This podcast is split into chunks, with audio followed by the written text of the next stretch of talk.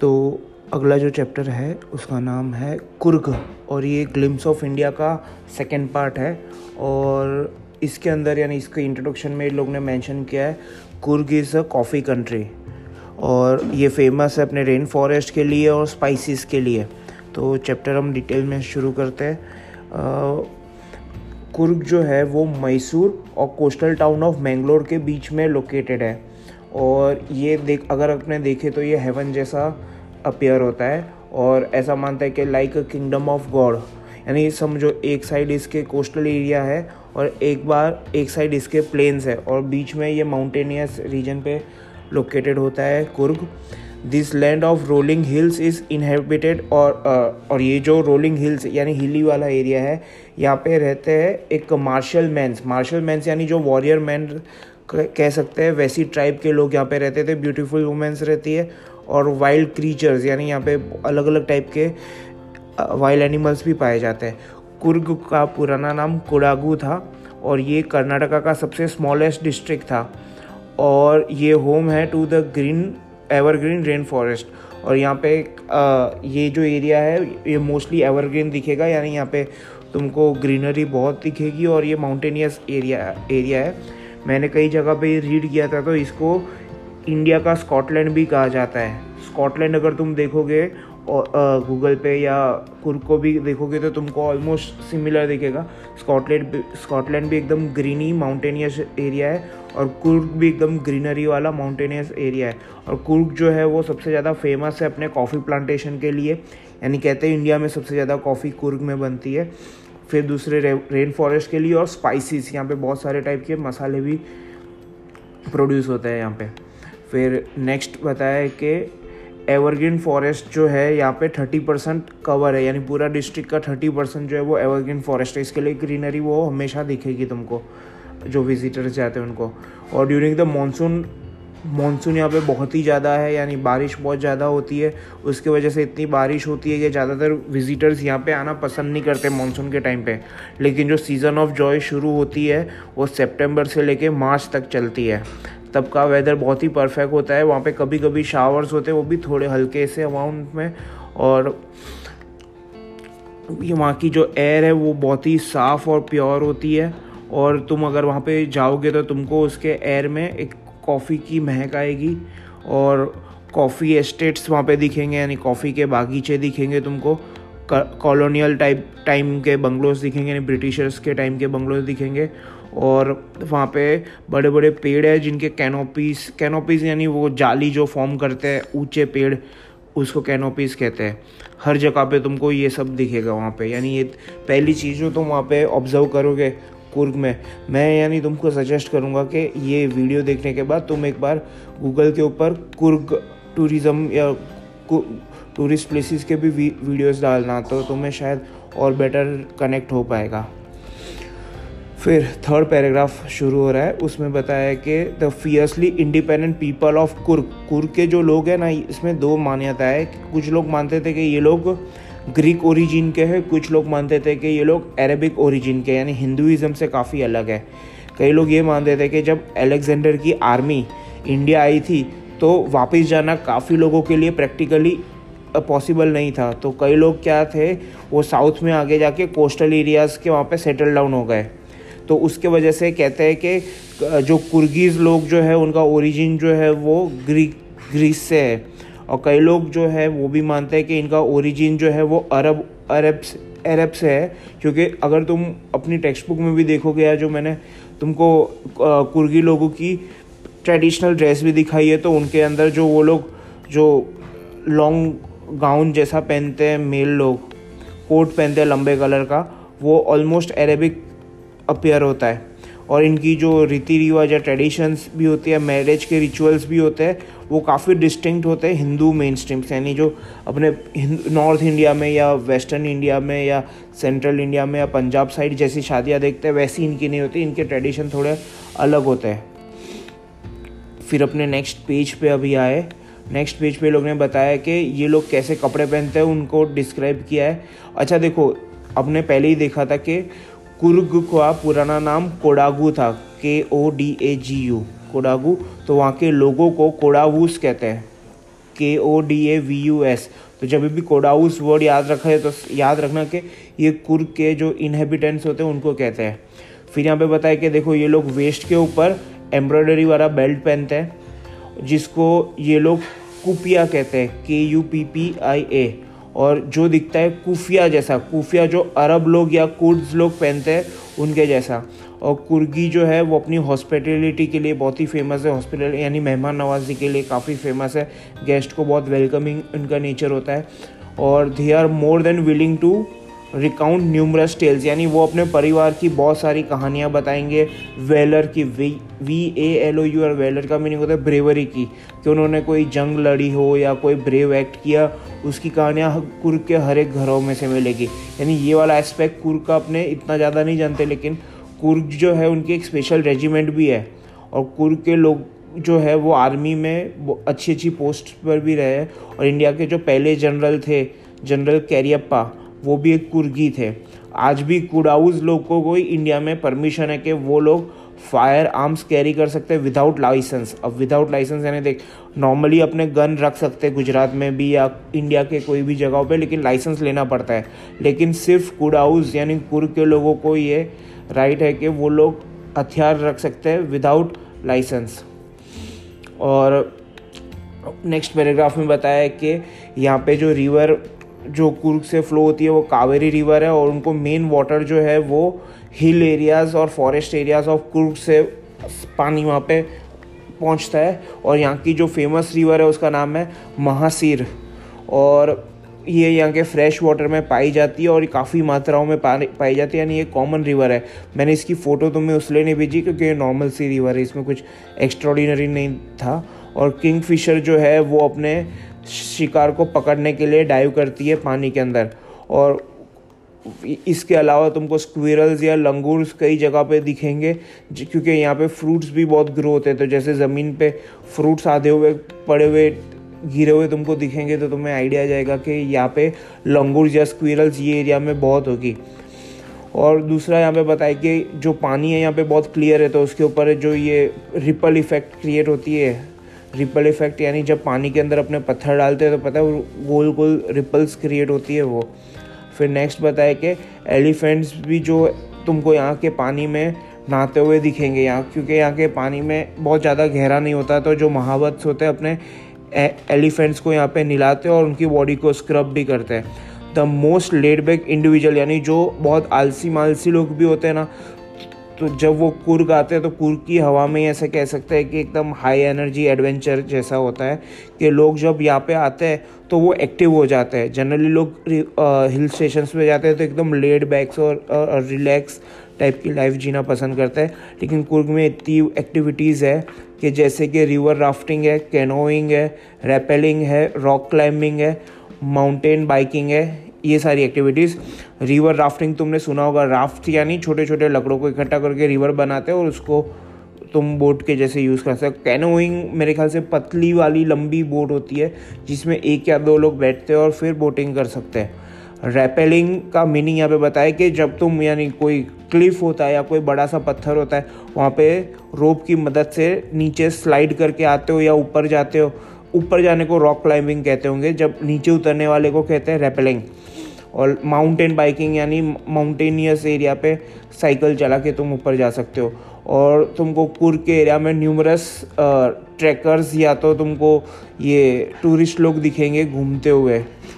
फिर अपना जो ये लास्ट पार्ट है, उसके अंदर ये लोग वाइल्ड लाइफ के बारे में बताते हैं कि यहाँ पे बहुत सारे टाइप के बर्ड्स बीज बटरफ्लाई भी तुमको यहाँ पे देखने को मिलेंगे। इसके अलावा जो नॉर्मल मैक्वेस या मैके मैक्वेस जो है वो मंकीज़ के बारे में मैक्वेस मेलाबार स्क्विरल लंगूर और स्लेंडर लॉरीज ये सब जो है वो तुमको पेड़ के ऊपर तुम ध्यान से नोट करोगे। पेड़ की कैनोपी कैनोपी मैंने पहले ही बताया था कि पेड़ की जो हायर ब्रांचेज होती है ऊपर वाली, उनको कैनोपीज कहते हैं। अगर तुम ध्यान से देखोगे तो तुमको ये सारे जानवर भी देखने को मिलेंगे।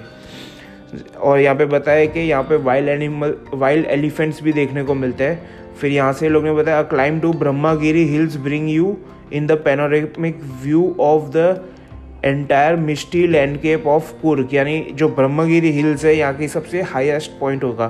तो वहाँ से अगर तुम वहाँ तक पहुँचोगे और वहाँ से तुम देखोगे तो कुर्ग तुमको एकदम पूरा का पूरा दिखेगा और एकदम मिष्टी मिष्टी का मीनिंग होता है कि धुंधली धुंधली पानी की बूंदे, जैसे बारिश एकदम हल्की सी आती है तो जो क्रिएट होता है उसको मिस्ट यानी फॉग और रेन के बीच का जो होता है उसको अपने मिस्ट कहते हैं। तो कुर्ग जो है थोड़ा मिस्टी तुमको दिखेगा। Walk across the rope bridge leads to the fort sixty four acre land of Nisargavana, यानी ये जो लैंड ऑफ़ निसर्ग धना जो है ना, ये एक बुद्धिस्ट टूरिस्ट प्लेस है। वो सिक्सटी फोर एकड़ के आइलैंड में फैला हुआ है। और वहाँ पे तुम जाओगे तो वहाँ पे तुमको बुद्धिस्ट मॉन्क्स दिखेंगे, जो इंडिया के लार्जेस्ट टिबेटियन सेटलमेंट है। यानी वैसा एरिया जहाँ पे सबसे ज़्यादा टिबेट के लोगों को सेटल किया गया है। और इसकी फ़ोटोज़ मैंने तुमको भेजी है कि ये जो मॉन्ग्स है ना, उनका यानी एक रेड कलर का कपड़े होते हैं और और येलो, ये रेड एंड येलो का कॉम्बिनेशन वाले इनके कपड़े होते हैं। और और यानी कुर्ग जो है वो सही कहे तो विजिटर्स जो यहाँ पे आते हो और इंडिया का एक सोल कह सकते हैं हार्ट एंड सोल जो है वो इंडिया का तुमको कुर्ग में देखने को मिलेगा।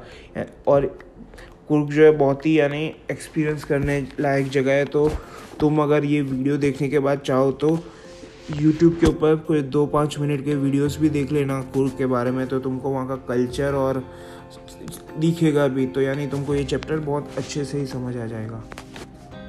ठीक है?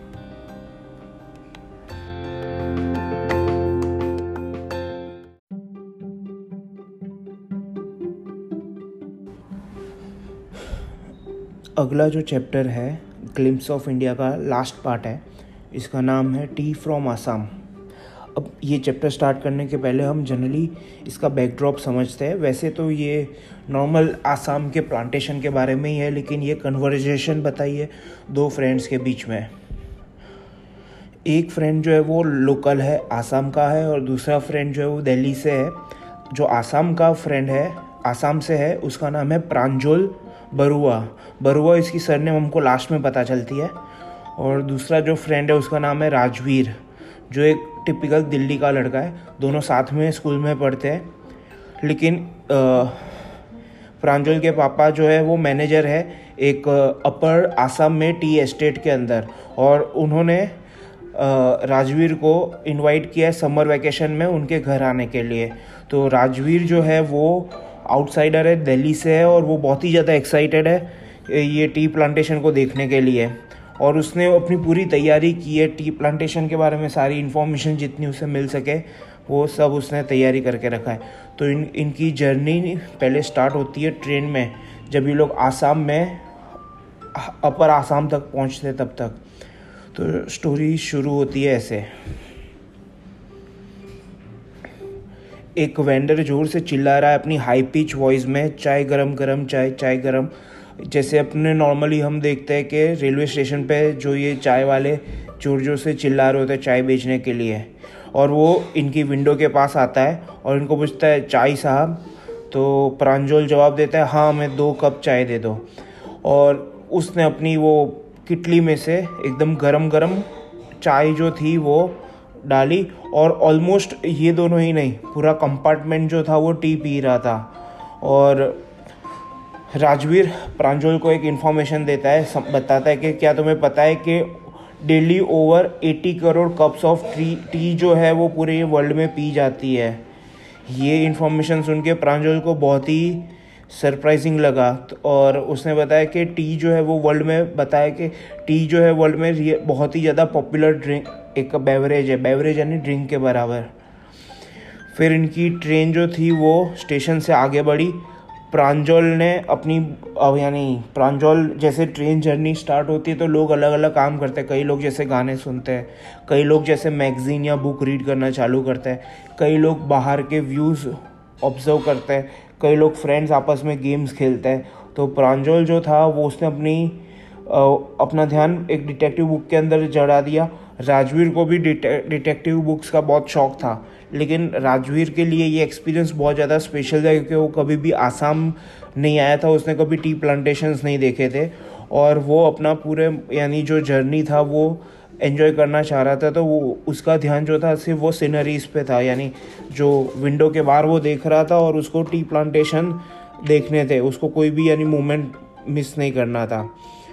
और हर जगह पे ग्रीनरी ग्रीनरी थी, राजवीर जो था, उसने कभी भी इतनी ग्रीनरी पहले नहीं देखी थी, क्योंकि राजवीर दिल्ली से था, और दिल्ली में इतनी ग्रीनरी नहीं, क्योंकि बिल्डिंग्स है, और वो प्लेन एरिया पे भी आता है। और स्टार्टिंग में जैसे इनकी जर्नी स्टार्ट हुई तो वहाँ पे पैडी फील्ड्स थे। मैंने पैडी फील्ड्स की भी फ़ोटोज़ तुमको भेजी हुई है। तो पैडी फील्ड्स थे और जैसे इनकी ट्रेन हाइट पे पहुँचने लगी तो उनको पहले छोटे छोटे टी के बुशेस दिखने लगे, फिर टी प्लांटेशन स्टार्ट हो गए। और व्यू जो था, वो बहुत ही मैग्निफिशेंट था। और बैकड्रॉप में देखे तो एकदम डेंस वुडेड हिल्स थे, यानी पूरा हिली एरियाज़ था। और उसमें टी बुशीज थे।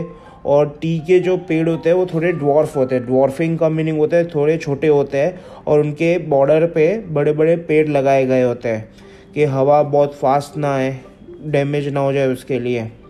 और बहुत यानी वो सुंदर नज़ारा देख के बहुत ही खुश हुआ।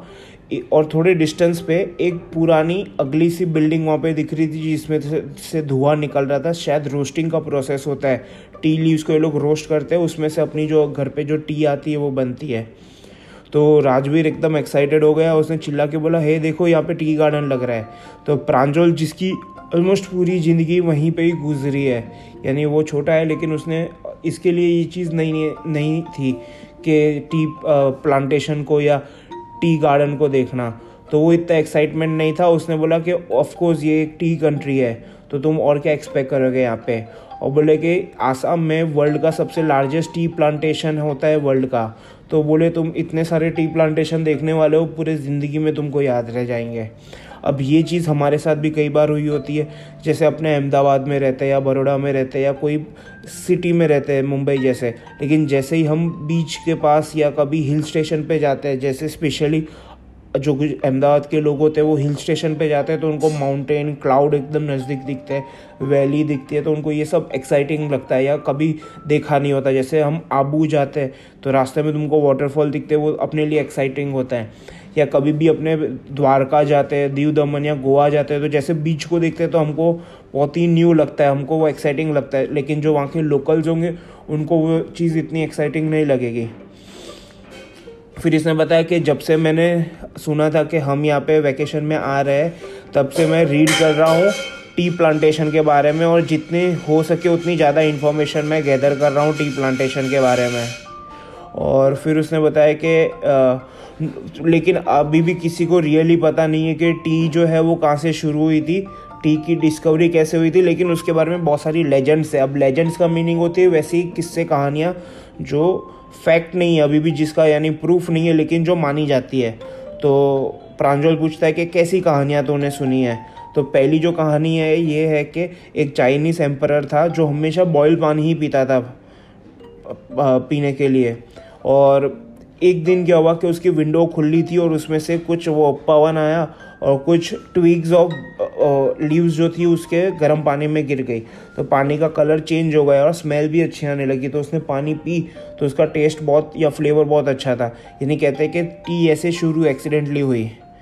तो प्रांजल ने बोला कि दूसरी कौन सी कहानी तो उन्हें सुनी है? तो उसने बताया कि एक इंडियन कहानी भी है इसके ऊपर, बौद्धि धर्मा के अंदर, यानी बुद्धिज़्म की जो रिलीजियस बुक होती है उसके अंदर, एक एंशंट बुद्धिस्ट एस्थेटिक थे, यानी एक सेज थे उन्होंने अपनी आईलिड कट कर ली थी, क्योंकि उनको बार बार मेडिटेशन के टाइम पे नींद आती थी। आईलिड्स यानी हमारी आँखों को कवर करने का जो स्किन लेयर होता है, उसको कहते हैं कि उसको नींद बहुत आती थी तो उसने अपनी आईलिड को कट कर दिया।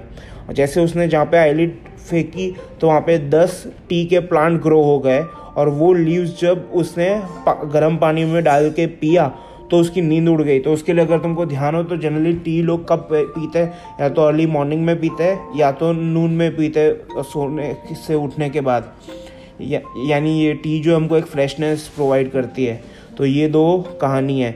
और टी सबसे पहले ड्रिंक हुई थी चाइना के अंदर। राजवीर ने बताया राजवीर ने पूरी तैयारी करके रखी है यहाँ पे। उसने बताया कि around two thousand seven 2700 BC यानी ये टू ये 2020 है। और two two thousand seven hundred यानी तकरीबन पाँच हज़ार साल पहले टी पी जाती थी चाइना में। इनफैक्ट द वर्ड जो हम वर्ड यूज़ करते हैं, चाई या चीनी, ये चाइनीज़ वर्ड्स है, ये इंडियन वर्ड्स नहीं है। टी जो थी, यूरोप काफ़ी लेट पहुँची थी अराउंड सिक्सटीन सेंचुरी के अंदर पहुँची थी, और यूरोप में टी जो है, वो ज़्यादातर दवाई के जैसे पीते थे बेवरेज के जैसे नहीं पीते थे, वो लोग यानी दवाई के जैसे जिसको थोड़ा लेज़ी फील होता था, वो लोग ही टी पीते थे। उनको लगता था ये बीमारी की दवाई है। फिर जैसे इनकी ट्रेन जो थी, वो स्लो हुई।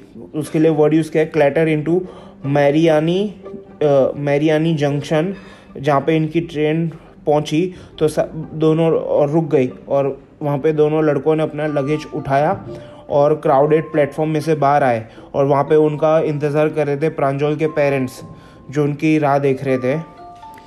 और ये दोनों बच्चे कार में बैठे और यहाँ पे जो टी एस्टेट का नाम बताए ढिकाई बरी ढिकाई बरी टी गार्डन जो है, वो प्रांजोल के पापा वहाँ पे मैनेजर है तो वो वहाँ के लिए निकल गए। इन एन आवर दैट यानी एक घंटे की जर्नी थी, यानी ये बहुत ही दूर होते हैं टी गार्डन नॉर्मल शहर से। तो एक घंटे तक इन्होंने नॉर्मल ड्राइव की नॉर्मल रोड के ऊपर। फिर अचानक एक शार्प टर्न मारा और वहाँ से मेन रोड से साइड रोड पे आए। वहाँ पे कैटल ब्रिज कैटल ब्रिज क्या होता है। एक छोटा सा ब्रिज है जिसकी फ़ोटो मैं शायद तुम्हें भेजूँगा या तुम गूगल कर सकते हो। यानी छोटा सा लकड़े का ब्रिज होता है, उसमें से एक कैटल यानी वो बहुत बड़ी नदी पे नहीं होता है एक छोटा सा, यानी वो कैनाल होती है, उसके ऊपर जनरली ऐसे ब्रिजेस होते हैं। तो कैटल ब्रिज को भी उन्होंने पार किया और फिर एंटर हुए ढेकाई बरी। टी एस्टेट में। और दोनों, इनका जो रास्ता था, वो ग्रेवल्स वाला था, यानी प्रॉपर रोड नहीं था, लेकिन दोनों साइड देखो तो दोनों बाजू तुमको टी बुशिस दिखते थे और उनकी अलग अलग हाइट पे थे और एकदम वो स्लोप फॉर्म होता था। और दूसरे तुमको टी प्लकर्स दिखते थे, जो लेडीज़ वो बैम्बू बास्केट लेके अपने बैग पे रखती थी बैम्बू बास्केट को और प्लास्टिक के एप्रन्स पहनती थी और वो लोग ये न्यूली लीव्स को स्प्राउट करके निकालते थे। प्रांजोल के पापा थोड़े स्लो हो गए, चलाते चलाते, क्योंकि सामने से एक ट्रैक्टर आ रहा था और ट्रैक्टर के पीछे बहुत सारी टी लीव्स रखी हुई थी, उनको पास करने के लिए जगह दे रहे थे। तो उसमें राजवीर जो आया, वो बीच में उसने बोला, यानी उसने अपनी इन्फॉर्मेशन जो थी उसने शेयर की, उसने बताया कि ये सेकेंड फ्लश या तो स्प्राउटिंग पीरियड चल रहा है है ना? और बोलते हैं कि ये पीरियड जो है वो मई से जुलाई तक चलता है और ये टाइम पे जो टीम मिलती है, वो सबसे बेस्ट ही होती है। तो प्रांजल के पापा खुश हो गए रस्ते हुए बोला कि लगता है तुमने अपना होमवर्क पूरी तैयारी से करके आए हो। तो हँसते हुए राजवीर ने जवाब जवाब दिया येस मिस्टर बरुआ, यहाँ से मुझे पता चला कि वो जो प्रांजल है, उसकी सर, सरनेम बरुआ है। और उसने बताया कि, और मैं उम्मीद करता हूँ कि मुझे यहाँ पे पर्सनली भी बहुत सारी चीज़ जो मैंने नहीं पढ़ पाया, समझ पाया, वो भी जानने को मिलेगी। तो ये हमें टी प्लांटेशन के बारे में काफ़ी इन्फॉर्मेशन मिली है। और तुम अगर चाहो तो इसके ऊपर भी तुम कोई वीडियो या डॉक्यूमेंट्री देख सकते हो अगर तुमको इंटरेस्ट हो तो।